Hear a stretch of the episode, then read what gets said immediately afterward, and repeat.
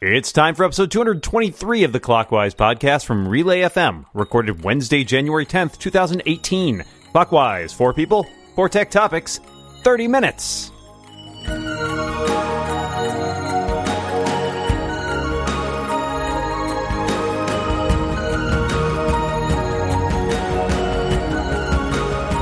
Welcome back to Clockwise, the tech podcast that turns out it runs for about six times the half life of uranium 241. Who knew?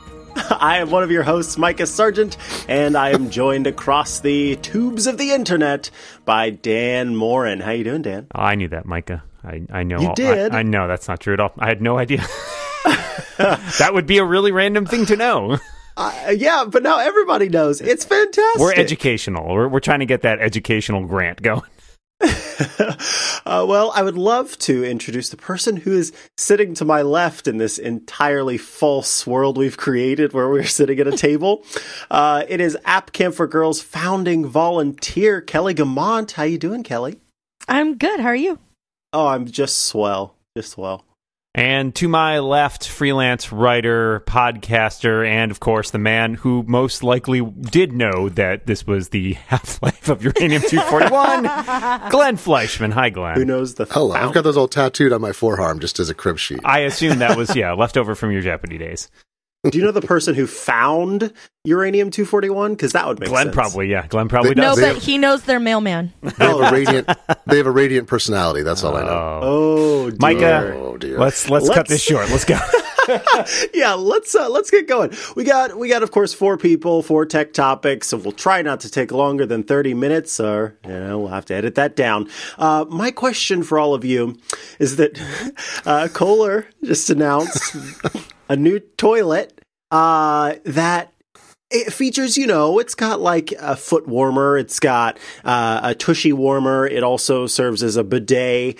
Uh, it's also got a set of speakers with Bluetooth built in. It is a toilet smart speaker.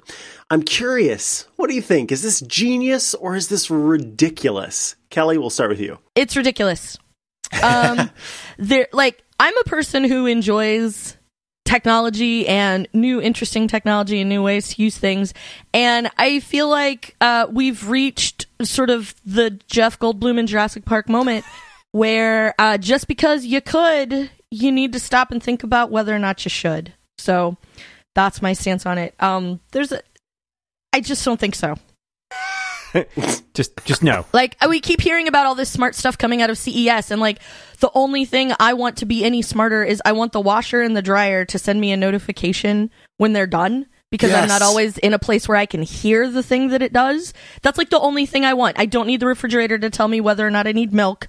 I just need the washer to go, "Hey, I'm finished. Maybe you should do something with all these wet clothes." That's it.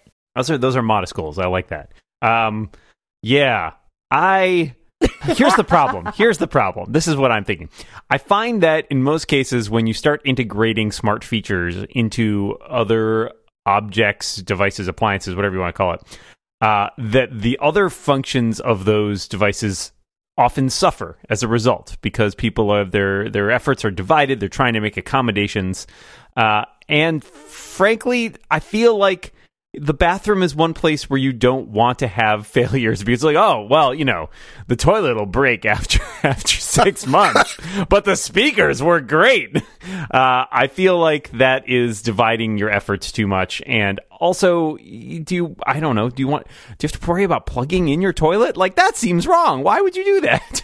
Uh anyways i don't Who's know. going to call for tech support when the toilet goes terribly wrong? Oh, my Who's God. going to call tech support and go, "Yeah, it doesn't work anymore. I can't pair it to, you know, whatever." Like, no, not a can't thing. pair my toilets not a phrase i'm looking forward to having to having to say so uh, i do like the idea of having a smart speaker in the bathroom occasionally because i do think that i used to listen to audio and it's nice not to have to like muck around with something with wet hands but i don't think integrating it into other devices is necessarily the way i'd go so i am going to go with kelly on the ridiculous vote uh, glenn what to say what say you Well, we definitely need some kind of anti-dinosaur feature for toilets based on the Jurassic Park reference, so that the T-Rex won't come and grab the lid of the bathroom off us. But um, I, I'm in favor of stupid homes. Um, I like things that are like mechanical switches. I'm like, I'm, I don't want like an Edison bulb. I want a bulb that when I flip the light, like I want an LED bulb, but it doesn't have to be a smart bulb. I want a switch and I turn it on and it goes on and it goes off. I bought a thing. Um, it's actually very well made. It works very well.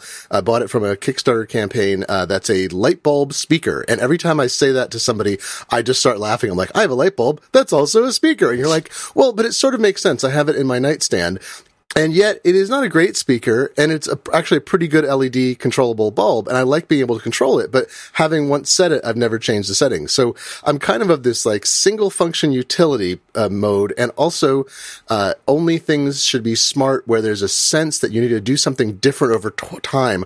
My toilet needs are, let us say, generally very specific. And, uh, over my lifetime, I haven't seemed to need to evolve my need for different toilet purposes. So, um, I, I go with a stupid toilet. You know, maybe the bidet, that's fine. I don't know, whatever. Some people like Lex Fridman are into that. But, you know, uh, for the rest, I think just a regular toilet, please. Ridiculous. Well, all good answers, everyone. I do think that this is absolutely ridiculous. I think there are parts of this toilet uh, that that make sense. I like the idea of having the the sort of the foot warmer and the the, the bidet settings and all that jazz. But yeah, you can you can leave the smart speaker out of my toilet. Thank you for all of time and for the rest of life. Because the last thing I need is like I'm sitting on the toilet and then suddenly it takes off and I'm just like going down the stairs stairs and it's driving me. I'm yeah, yeah no, self driving no, toilet. No, self driving toilet. No, this is not no. a future that anyone wants. uh, thank you all. Let's move on to Kelly's question. So my my question is really um, now that Twitter sort of has this self inflicted fail whale situation, what are we going to do about it? Because you know, I sort of like I've been on Twitter for almost 11 years now. I've been there a long time. I've met a lot of people, I've made a lot of friends. And I used to really enjoy it as a platform. And then, literally, after I put this topic in for this, literally this morning, somebody tried to step to me and talk about how if that and this is a, a, direct quote from the tweet if that's your level of reading comprehension you should be paid less uh, Even though what I said, A, had nothing wow. to do with my job, B, wow. had nothing to do with what I was actually reading, C, like, I'm not even going to go into the rest of it. But this is not uncommon because I'm a girl and I'm not secret about it and I'm on Twitter that way. And when I'm on Twitter, I'm not afraid to share my opinion or or whether it's good or bad. Like this is a great thing. I don't think this is so great. Whatever. So, what now? And what I have found is a lot of people who used to like Twitter went to app.net when that was a thing, um, went there, and that was a really enjoyable conversation, but it ended up not being sustainable, and so it went away. So, a lot of those people have moved on to micro.blog, which is where I've spent some time. I get more interaction, interesting interaction, helpful interaction. People have disagreed with me, but it's been the kind of disagreement you expect as disagreement, not the kind of disagreement everything is now, which is not, I think a different thing from you. It's immediately, you're bad and you should feel bad. And so I want to know what you guys think about uh, what's going to be next. Like, is Twitter in the, about to enter the MySpace phase of its life? Oh, if it hasn't already. I don't know. Uh, here's the uh, uh, maybe we could all just withdraw quietly from Twitter and leave all the people arguing to themselves, and they just wouldn't realize. uh, I had yeah, I mean, the other day I posted a link to what I thought was a really interesting thread about, of course, Star Wars. Um, as you may have heard, Star Wars is a little divisive right now. Uh, I got retweeted How by some guy with a million followers, and my mentions went to like hell. literally a million. Literally sure a million yeah. followers. Uh, and I got a lot of people. I just had to start muting and blocking pretty liberally, which is not something I, I like doing. I generally believe in the free flow of open ideas, but like these people, many of them were just very angry. And it's like, I don't, you're not even talking to me. You're arguing with other people and just tag me into this. Please go away. So honestly, for me, I don't know. I mean, like you said, Kelly, people have gone to other places. Generally, the problem with some of those is that they are hard to sustain, uh, especially if you kind of end up with a smaller group of people. So I haven't really tried the microblog yet, but I, I was on, tried Mastodon for a little while but found mm-hmm. it a little overly confusing in the way it sort of decentralizes itself. And as know, did there, I. Yeah, there are problems in there as well. So. And I just couldn't stick with it right now, like because I didn't really have enough bandwidth. So for me, mm-hmm. honestly, mm-hmm. what I've ended up doing is I've just pulled back from Twitter a lot. It was causing so much more stress and anxiety uh, for me that I just decided I was going to step back and and spend less time on social networking. Let's see. So I've been um, on Twitter for 10 years now, and uh, I've sent over 500,000 messages on Twitter somehow. You are Twitter, Glenn. Terrifying. Yeah. When do they start paying me again? I keep waiting for the check to arrive. But the, I, you know, I felt I made, I made a lot of friends on Twitter too, and many of them became, you know, I've got a bunch of in real life friends that I've made that I've now, you know, people I've met in real life after having met them on Twitter, and I've uh, you know developed working relationships with people, really close friendships, traveled with folks, traveled to visit people. Um, it was really neat when it was something different, and I, maybe it was inevitable that phase would go away, but I don't think it was inevitable. It came, became, um, you know, a, a, villainous hive of or a, a, hive of villainous scum, and uh, however that phrase goes. I'm going to be all the Star Trek or Star Wars fans. Oh, oh Star my Wars God. Fans. Glenn, oh. Glenn. Ah, Glenn. Stop before it's too late. Glenn, uh, stop digging, sweetheart. But at, but stop digging. Net, this app.net was uh, I remember very fondly too, and made some good friends there because there was something about the structure of it that um, it was smaller uh, community, uh, and I don't think I found anything. Um, I feel like app.net had almost the ideal community for whatever variables they set there that worked. And again, smallness might might have been a big part of it. Uh, I've tried Mastodon, I've tried the others, and I think that critical mass is really the issue. Is it's hard to find a thing. And you know, uh, all of us on this particular episode of Clockwise, uh, we all use Slacks. We're all in, in fact, at least one Slack together. And Slack has actually taken up some amount of socializing because, um, for instance, one uh, podcast related Slack includes like 60 something people, many of whom are some of my best online friends who I don't get to see in real life. And so, hey, they're all in one place. So I feel like Slack uh, because it's got a free tier, has taken some of the groups that were on Twitter were like, we are sick of this kind of abuse and, and lack of discussion and Nazis and so forth. And we've gone off. So, I mean, Twitter could still solve these problems by actually creating a consistent enforceable policy that reduced, uh, hate speech and abuse in an effective and coordinated way because they have all the information in the world about what's going on. Um, but, uh, until then, I think people will probably do like Dan does and I've been doing as well as I've just backed off. I use it much less and I'm much more wary in my interaction interactions there so I don't wind up getting dogpiled.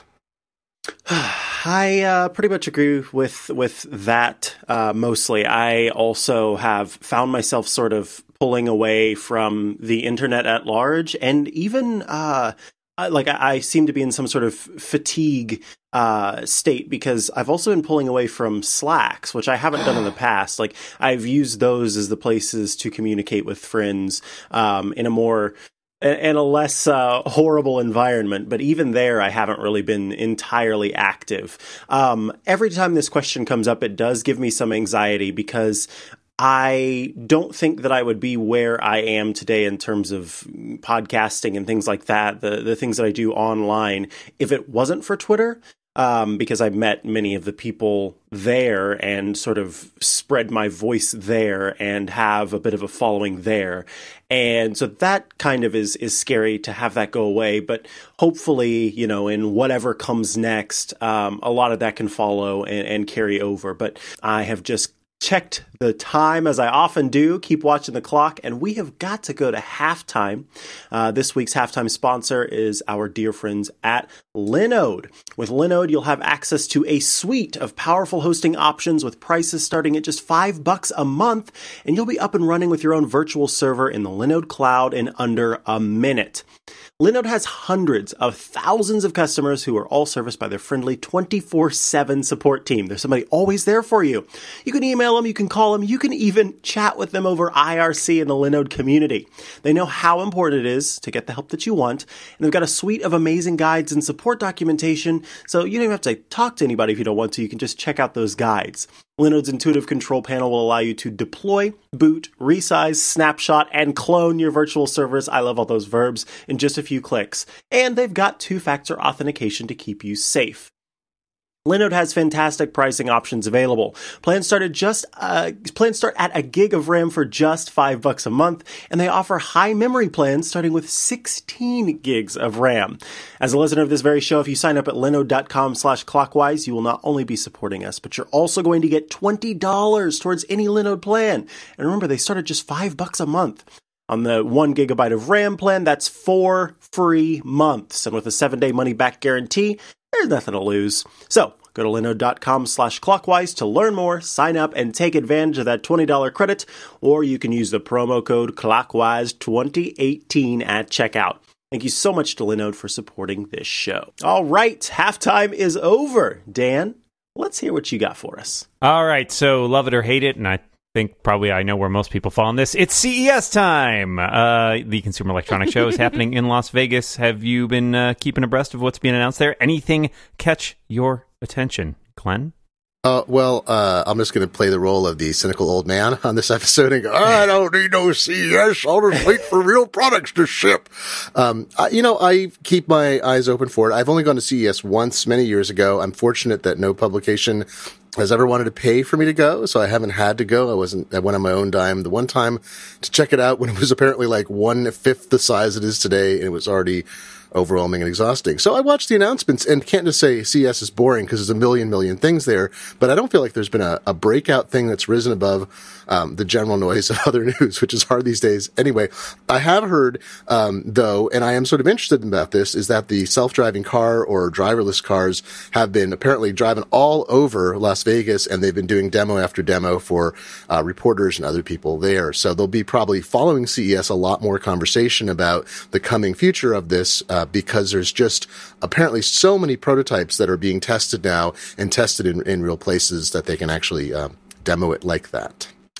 There are uh, two two things that have, have caught my eye. One is a specific product. The other sort of a category. The the specific product is um, a it's a it's a CarPlay head unit um, by Alpine, and mm. the cool thing about it is it's uh, it fits into a single DIN. It has this gigantic screen um, that you can sort of adjust and and you know bring up, bring down, and angle in different ways. And so uh, certainly something you know if you've got an older car that you'd like to just add CarPlay to, uh, Alpine has announced this product and uh, plans to to ship it soon. So pretty pretty nifty. And then the other one that I want to mention is uh, product category. I'm super into home automation and uh, HomeKit uh, enabled products in particular. And there's been a huge surge in physical remotes for um, HomeKit.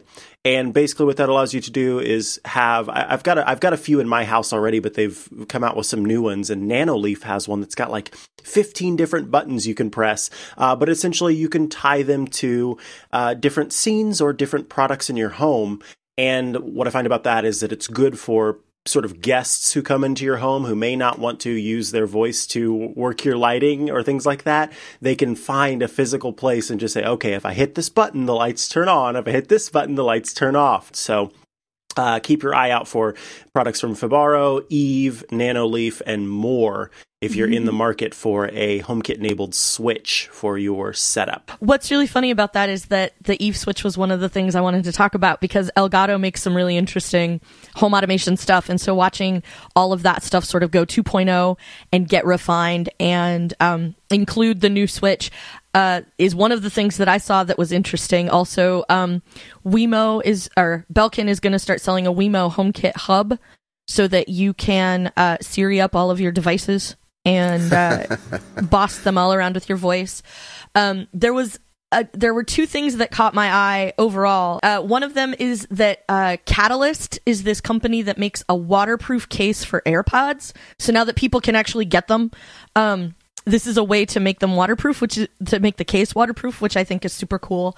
And um, TiVo has made an announcement about how Echo technology, Amazon Echo technology, and Google Assistant integration is coming to TiVo, which is great because you should be able to tell your Echo Base not just turn on TiVo, but to do a certain thing.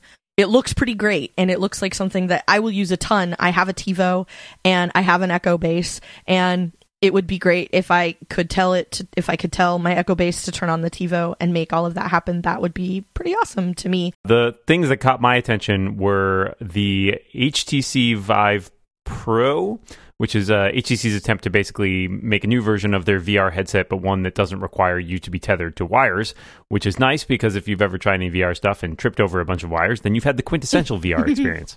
Um, so, uh, interested to see how that develops and also to see how it affects sort of the entry level costs of getting into VR, maybe some of the older stuff getting priced down a little bit. I'm convinced that VR stuff is still like, it's, it's almost there it's almost there. It's it's gotten much better. Um, I'm interested to see that all this uh, attention and, and energy has been devoted to these things. So I'm kind of convinced that this is a there is a there there, uh, and I'm I'm excited for that possibility.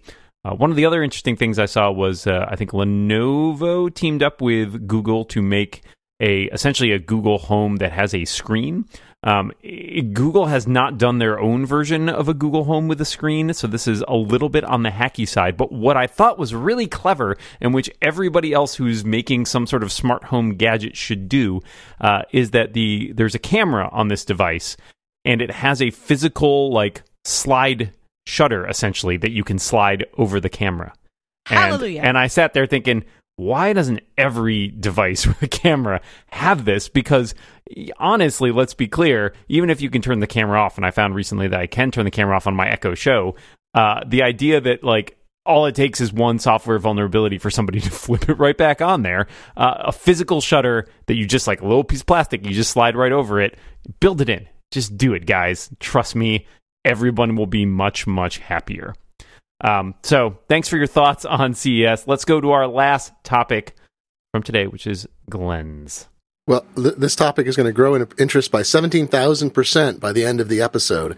And uh, I'm talking, of course, about uh, crypto coins. And um, while it may seem that Bitcoin has grabbed all the attention because, you know, its price uh, keeps going up and up and up and up. And in fact, as we speak, it's, um, you know, well, oh, wait, it's up, down. No, how, you know, but, well, anyway, we know that Bitcoin has increased in value a massive amount over, uh, you know, purported value and massive amount over the last year. It's super volatile and, uh, um, it's kind of a thing that's very hard to track and understand, um, even if you own some. But there are other crypto coins too. There's something called an initial coin offering or an ICO where people use similar properties or they twiddle factors in how Bitcoin works and release their own coins. So what I'm wondering is, uh, first, uh, uh, do you uh, have any Bitcoin that you bought in one of those experiments that we all did a few years ago? Like, hey, maybe I should buy like 10 bucks of this stuff. B, do you know where it is in the password and can I have it? C, what, what any of these topics are fine.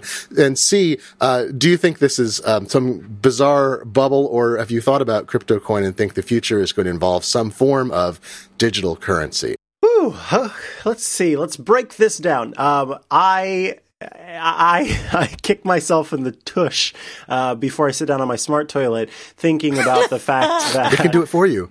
Yeah, this is true. It can. Um, I, I, had the opportunity. We were doing it when I used to work at a, a Newsy, which is the place I worked before, uh, Mobile Nations, and we were doing a story on Bitcoin back whenever it was still sort of not as uh, in the news as it is now. And someone else uh, at the company ended up sort of you know throwing in some money to get the Bitcoin so we could do the story. Um, so as far as I know, I don't have any Bitcoin, but um, I think it's certainly fascinating, and I like the idea. I mean, we're all sort of. I was just thinking the other day. I it was my birthday not too terribly long ago, and uh, family members had sent money in the mail, and uh, this paper money is just so bizarre to me these days because I just like to use my my card or Apple Pay or one of those services, and like everybody talks about money as if it's this physical thing, but I think for many people it's not anymore. And so it's just sort of exists in this digital space. And I think that uh, Bitcoin and other cryptocurrencies certainly make sense in that way. And there's something to it. And potentially it has a future as the uh, worldwide currency, maybe. The thing that's interesting to me about about Bitcoin isn't actually Bitcoin. It's blockchain, which is the it's like a ledger, like a distributed ledger that you use to record all of these Bitcoin transactions. And I feel like there's a lot more potential in blockchain and as a concept and what it can do for people who are trying to track things um, you know, in a particular, particularly when it comes to finances. I feel like there's a lot more interest there because as of now, Bitcoin and blockchain go hand in hand as far as like, because cryptocurrency, you need a way to record those transactions. An easy way to do that is to distribute it the same way, you know, make that distributed the same way Bitcoin is distributed, a distributed technology. Everybody's interested in Bitcoin right now because everybody's interested in Bitcoin right now. I kind of feel like that's what's happening. Um, and this is going to start, this is going to shift. Uh, there are still going to be people who are into it, but I know that it's something that at least at some point has made it to a certain level of awareness. So I've been like casually reading more about it. I want to, I want to know more about that, but I, I, I don't think Bitcoin is the thing that's interesting about Bitcoin. I think it's blockchain that records all those transactions. Um, yeah. So I don't have any Bitcoin. I kind of also regret not jumping in the pool early just because I would have taken the short term gains. Um, I do think there is a future for cryptocurrency. It's a really interesting uh, development technologically, including the blockchain, as Kelly was talking about. Um, I think that what's proved a struggle is, you know, cash uh, in this society. Like people start using cash less and less, but there are benefits to cash, uh, including things like anonymity. Um, and you can't get that with a lot of digital currencies, but you know certainly cryptographic currencies open a possibility for you to potentially do that. My biggest worry with all these things, and the reason that I do think that there's a bubble behind them, is that you have to be super careful about who is who is backing these currencies, right? I mean, like and I'm certainly no financial wizard, but like the one of the things they talk about a lot with Bitcoin is the fact that there are still you know the people who the anonymous creator or creators of bitcoin still own a huge chunk of them and are basically making a ton of money uh, and nobody knows who they are um, and you know certain other cryptocurrencies are better documented but there's always a concern when you increase in add this degree of anonymity that's again that's a problem with cash too to a certain extent except that you have governmental instruments in place as well um, so yeah, I think that there's a future for it and for the blockchain technology. Right now, I think blockchain is a crazy buzzword that everybody is trying to get into. so there's a bubble here. It's gonna burst, and we'll see what happens after that. I don't own any Bitcoin either. I bought a little bit of it and either it was stolen from me or I spent it and forgot it a few years ago. Either way, that's the perfect Bitcoin story. Uh, wow. We have reached the end of the show and there's time enough for a bonus question. um, but before we get there, uh, I would like to kick it over to Dan for our next sponsor of the episode. Dan, take it away. We've got a brand new sponsor on Clockwise today. This episode is brought to you by our friends at RX Bar. Uh, the folks at RX Bar couldn't find a protein bar out there that wasn't full of artificial ingredients, fillers, and preservatives, so of course they decided to make one. RX Bar is a whole food protein bar made with 100% whole ingredients. They want to be transparent up front with their customers, which is why they label the core ingredients on the front of the package, along with all the ingredients that make up texture and taste on the back. The team at RX Bar found creating a bar made from real whole food ingredients tastes better than anything out there. They just didn't need the fillers, the additives, the chemicals, or the extra sugar. So whether you like sweet or savory chocolate or fruit flavors, there's an RX Bar for you. They come in 11 delicious varieties. They're gluten free, soy free, dairy free, and there's no added sugar, artificial colors, artificial flavors, preservatives, or fillers, just good stuff. Uh, they're great for breakfast on the go, snacks at the office, travel, hiking, before or after your workouts, whenever you want to eat them, basically. Uh, they very kindly sent me a box of a dozen of these bars, and I've been trying them out. I had one the other day when I was uh, going out for the afternoon and realized, oh, I, I got to run some errands and I'm going to be out during lunch. Uh, I don't have a quick way to grab lunch, so I'll bring one of these along with me. It was a chocolate and sea salt one. It was pretty tasty. Uh, so it was a nice little afternoon way to keep myself going. Uh, the wonderful people over at RX Bar have a special offer, offer for listeners of this show. For 25% off your first order, visit rxbar.com slash clockwise and enter promo code clockwise at checkout. That's rxbar.com slash clockwise and promo code clockwise at checkout for 25% off. We'd like to thank RxBar for their support of this show. Excellent. All right. So, all I have for you is uh, I'm asking for a recommendation. What's a piece of media, a book, a TV show, something else that you'd suggest listeners check out? Kelly, we'll start with you. I would say The Marvelous Mrs. Maisel, which is an Amazon Prime show. I would say I've just been catching up on the most recent season of Mr. Robot. If you like technology, you'll probably enjoy the show. Uh, I got for uh, Christmas. I got a book that's just a. It's a few years old. It's I think about four years old. Uh, has not gone stale. Uh, it's called The Simpsons and Their Mathematical Secrets, with a bonus chapter about uh, Futurama. How cleverly real math was inserted into the runs of both programs. I have been binging Hello from the Magic Tavern, which I know Yay. Glenn very much enjoys. Um, and it's it's everything and it's just got me into a bunch more improv podcasts that I've, I've been checking out uh, thank you all for your answers there we have reached the end of the episode kelly guimont thank you so much for joining us thank you so much for having me on the show and Glenn Fleishman thank you for being here. A pleasure. Thank you for having me. And Micah, let's wrap it up real quick. We'll be back next week. Until then, remember, watch what you say and keep watching the clock. Bye, everybody.